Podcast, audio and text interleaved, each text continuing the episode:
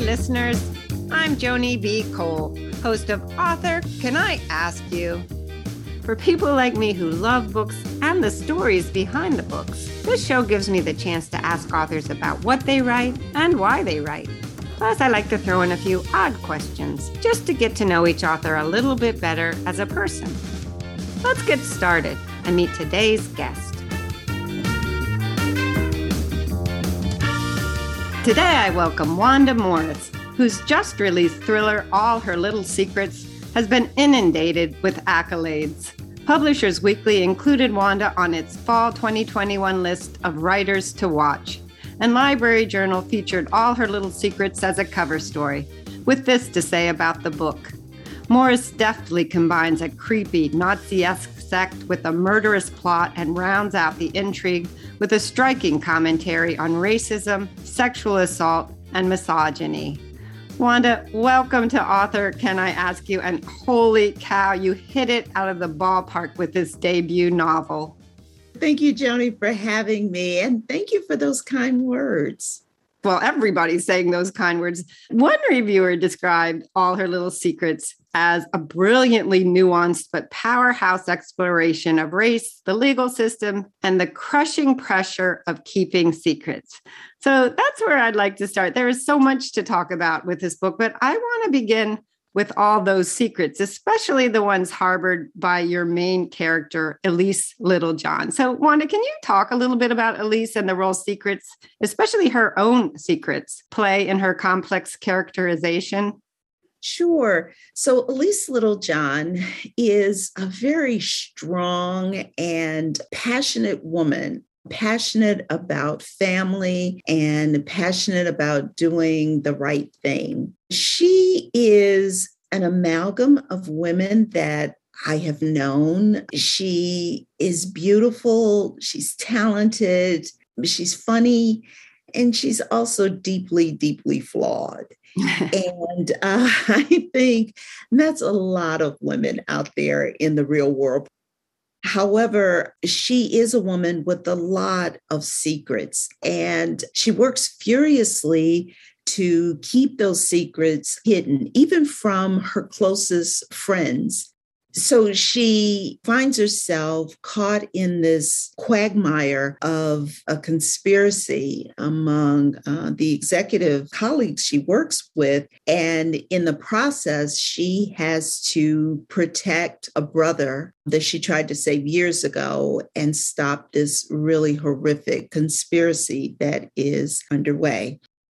You had mentioned that Elise is an amalgam of several people that you know. Is there a little bit of you in Elise? Oh yeah, there is. I'd be lying if I said there wasn't. All the good parts, right? exactly. I, I, like to think that that kind of you know kick-ass, badass side of her comes from me.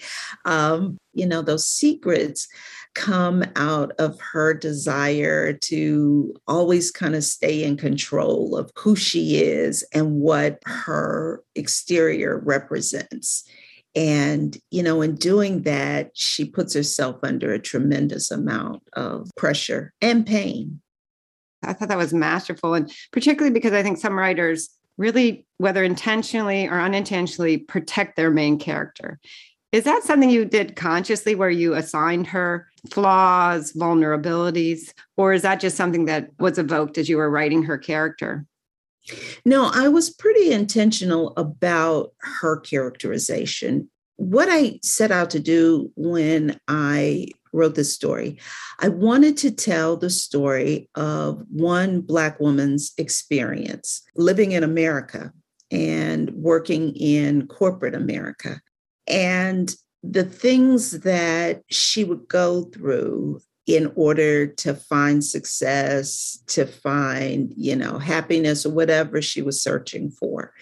Now, she comes out of a background that is, of course, horrific, but she is strong and she's capable and she finds a way to break through all of that. And so I wanted to set out to tell this story so that she was someone that you were rooting for, that you just knew if she just hangs on because everything gets thrown at her in this story. If she can just hang in there, you know she's going to make it out on the other side. And I did that too because I wanted people to root for her. I want people to understand that there is strength and there's resilience despite all the horror that surrounds her, both in her backstory and in her present day situation. The plot of the book has been described as heart pounding and razor sharp, a whodunit that will keep you guessing and second guessing from start to finish from the opening where Elise walks into her boss's office for an early morning meeting and she finds him dead. So what mm-hmm. does she do? She walks away like nothing has happened and she tries to keep her head down. But good luck with that. So this book is a thriller and it's even been described as a legal thriller and comparisons have been made to John Grisham's The Firm, but it was interesting to me Wanda that I read that you set out to write not a legal story but you wanted to write women's stories. Can you share why that's an important distinction to you that you write women's stories? Yeah, thank you for that. I wrote a story that surrounds a woman who is a lawyer. And I did that intentionally too, because I wanted to put her in a very tight spot between this ethical dilemma that she faces as a lawyer and this moral dilemma that she faces as a sister and a daughter. So that was intentional. But I want to write women's stories because, quite frankly, I just don't see enough of our stories, particularly women of color, who are strong and capable. And, you know, quite frankly, they chase down the bad guys and they run around through dark office towers too but they are stories that also have emotion and depth. I tell people, despite the body count in this book, it really is a story about family. and it is a story about love and loss and resilience. It's about who we call family and why. I mean, she has this family of her brother and her Aunt Vera, but she also has this corporate family. And what do women do in order to be all things to all people? Because the majority of us, that's what we do on a daily basis, whether we're moms or, you know, we're aunts, we're business women, we're business owners, whatever. But we're always trying to do everything and be everything to everybody. And so I enjoy writing stories that tap into what motivates women to do the things they do, what gives them strength when they are you know, in a hopeless situation? What keeps them going when every obstacle is placed in front of them? Wanda, I would love for you to share a passage from the book, just a paragraph or two, something that you particularly like for whatever reason. Sure. Okay. So the book actually opens up um, with Elise in the summer of 1979 when she is a 14 year old girl. And so this is the uh, very beginning of the book. Chillicothe, Georgia, August 1979. The three of us, me, my brother, Sam, and Vera, or Miss Fee, as everyone in Chillicothe called her, looked like a little trio of vagabonds as we stood in the Greyhound bus station, which in Chillicothe meant a lean to bus port in the parking lot of the Piggly Wiggly. By God's grace, we'd survived summer's blazing days and humid nights, the fire ant stings and mosquito whelps, and all the side of the mouth whispers that floated around town. What happened? What did those young'uns do? why is Ellie Littlejohn really leaving town?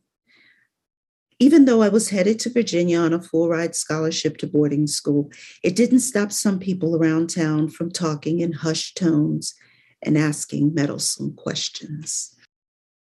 Can you talk about why you particularly like that passage?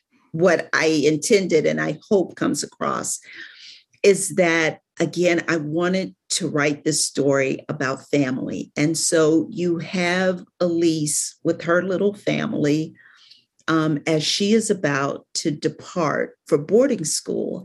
And I wanted to pick a moment in time where she had to show some real strength.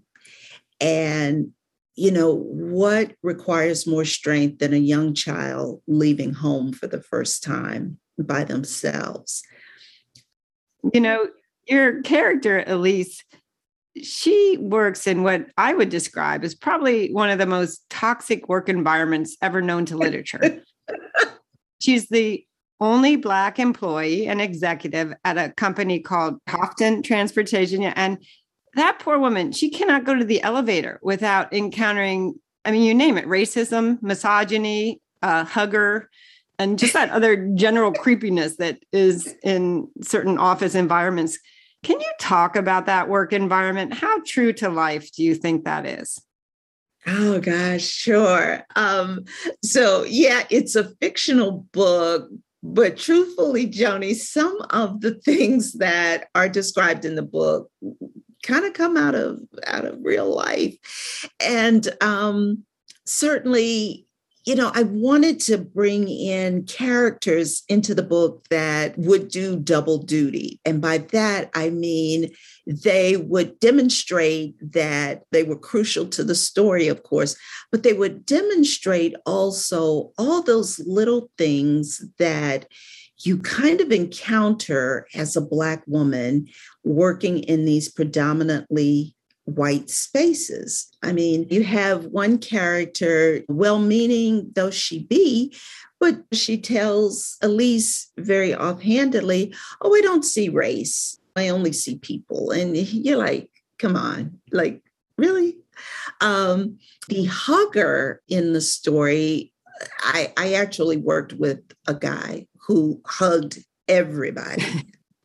and this was back in the days before the Me Too movement. And so you just kind of gritted your teeth. But in all fairness, he hugged guys too. And this was before the days of the bro hug. But doggone it, just don't put your hands on me, you know? Of course, now we all accept that no, that is not how you behave in a office workplace, or you know, any things like, oh, can I touch your hair because it looks so different from my hair, or you know, butchering someone's name, all of that. Um, yeah, those kind of come out of real life experience. Oh, God. Elise practices in Atlanta, mm-hmm. and she grew up, as you mentioned, in a very small town in Georgia.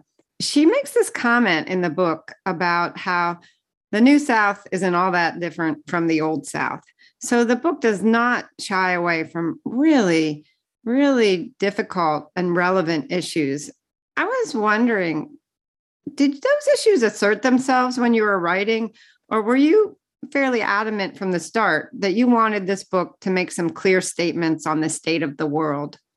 I set out to write this woman's story, fictional though it be. I wanted to write what it's like to be Black in America. And what it's like to be Black in America is tough it's very tough, even still, where, you know, we have civil rights laws in place and we have DEI, diversity, equity, and inclusion initiatives in place.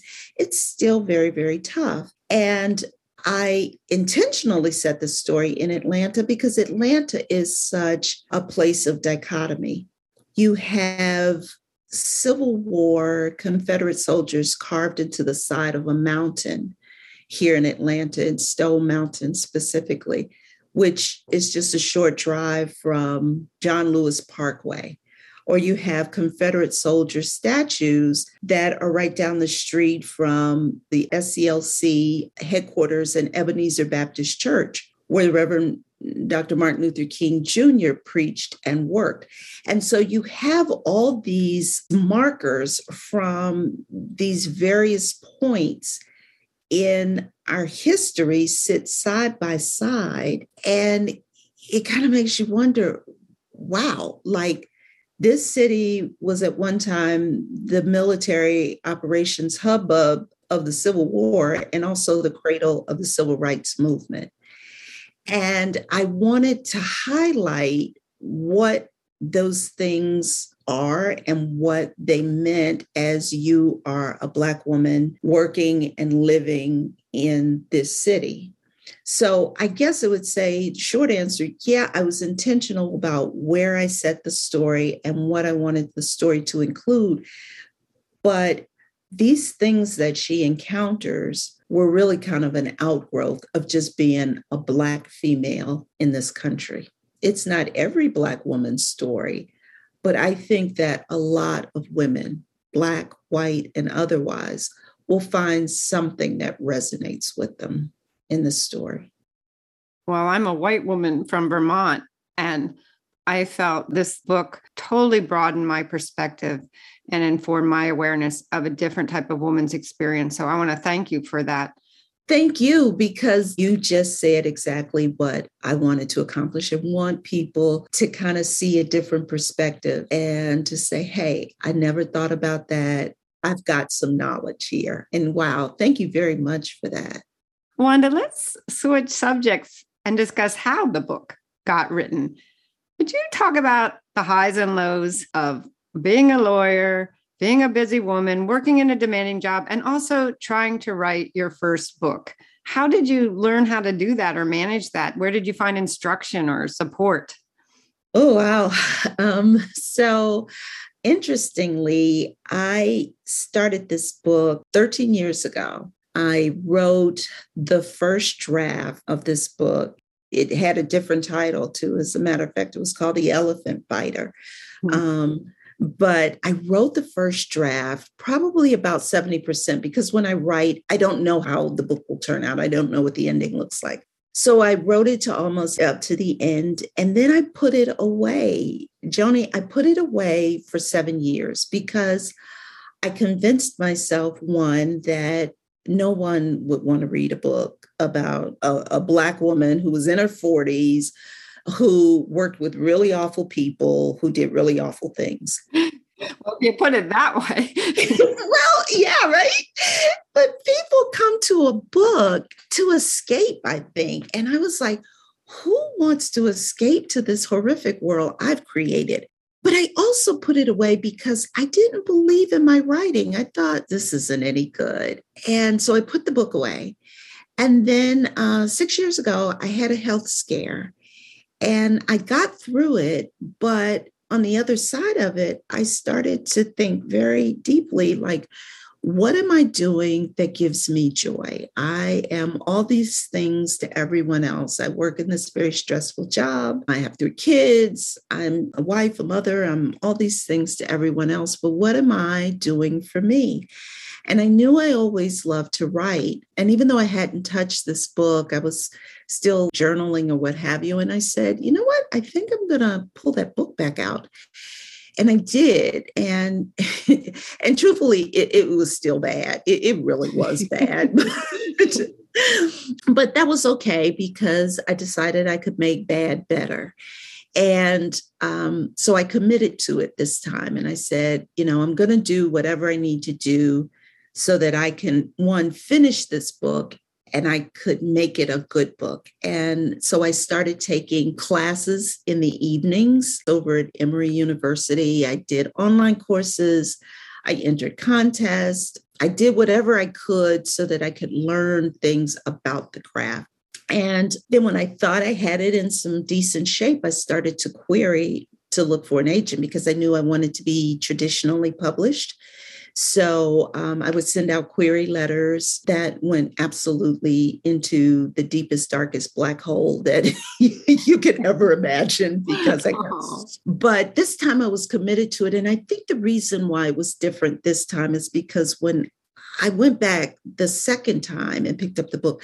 I was still in love with those characters. And I said, I know that there is something here if I can just find the diamond in the rough I might have something. And finally, I went to a conference in New York City called Thriller Fest, which is put on every year for mystery and thriller writers. And I participated in the pitch portion of the conference. And I sat down in front of this lovely woman named Lori Galvin, and I told her the story. And I pretended like I was talking to, you know, a girlfriend about these really horrible people. And she said, Oh, that sounds really good. Send me the manuscript. And I sent it to her. And 24 hours later, she sent me back an email and she said, I am loving The Elephant Fighter. Yeah. And um, she signed me up and we made some more edits and revisions over the next kind of nine months or so. And then of course the pandemic hit. Nobody was kind of doing anything. But we went out on submission in july of last year. And uh, 12 days later we were in an auction. Auction. That's the word every writer wants to hear. For readers who did not read your book, they won't know what the reference elephant fighter refers to. Mm-hmm. Can you clarify that? Sure. So The Elephant Fighter is a title based on an African proverb that says, When elephants fight, the only thing that suffers is the grass. And the proverb essentially means when people who are in power bicker, then the people who suffer the greatest are the people who have no power, the people who have less. And that title, I think, goes to a lot of the characters in the book, including Elise, who, unbeknownst to herself, is also an elephant of sorts um, because she takes on a fight, and there are people who suffer as a consequence of it. I really appreciate your candor about this journey to what it took to both write a manuscript that you're proud of and felt was finished and the road to publication. And now we get to 2021 and you are a writer to watch. So I've been watching you, Wanda. it sounds a little creepy, but but I wanted to ask you something about this phase of authorship. I mean, you're out there now and you're giving me this time and you're being interviewed and then hopefully you're being able to connect with readers even during this touchy time with COVID what do you feel about this phase of authorship? Do you like being out there?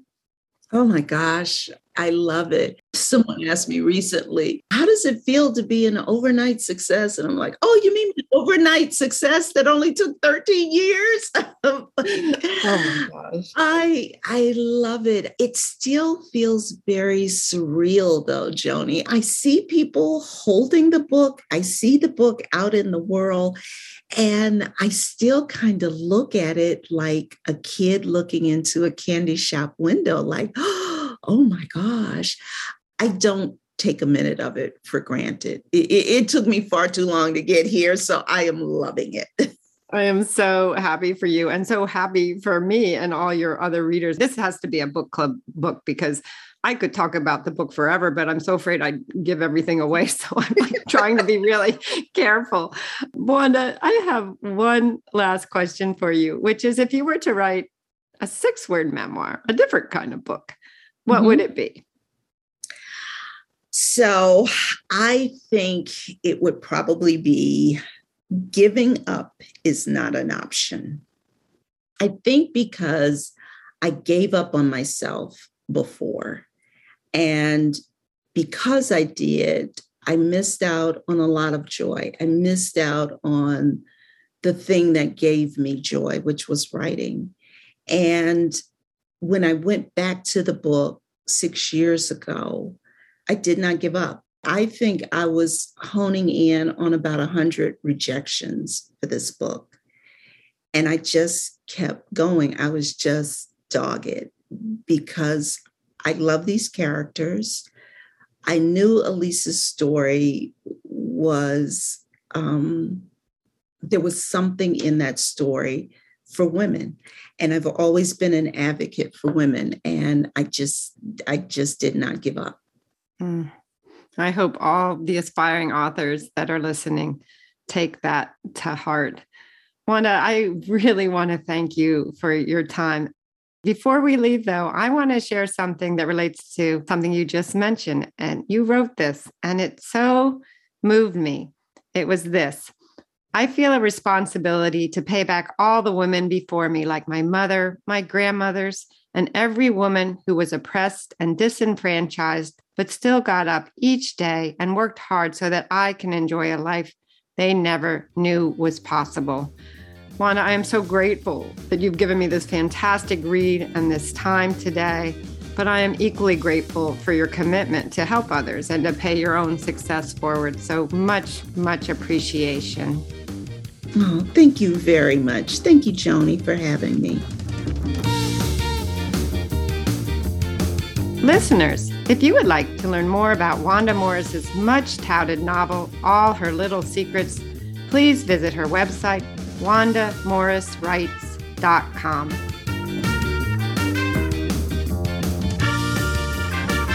So that's it for this episode of Author Can I Ask You? Thanks everybody for listening. And if you like what you heard, please spread the word and visit me on my website, jonibcole.com. In the meantime, take care, act civil, and don't be afraid to ask the odd questions.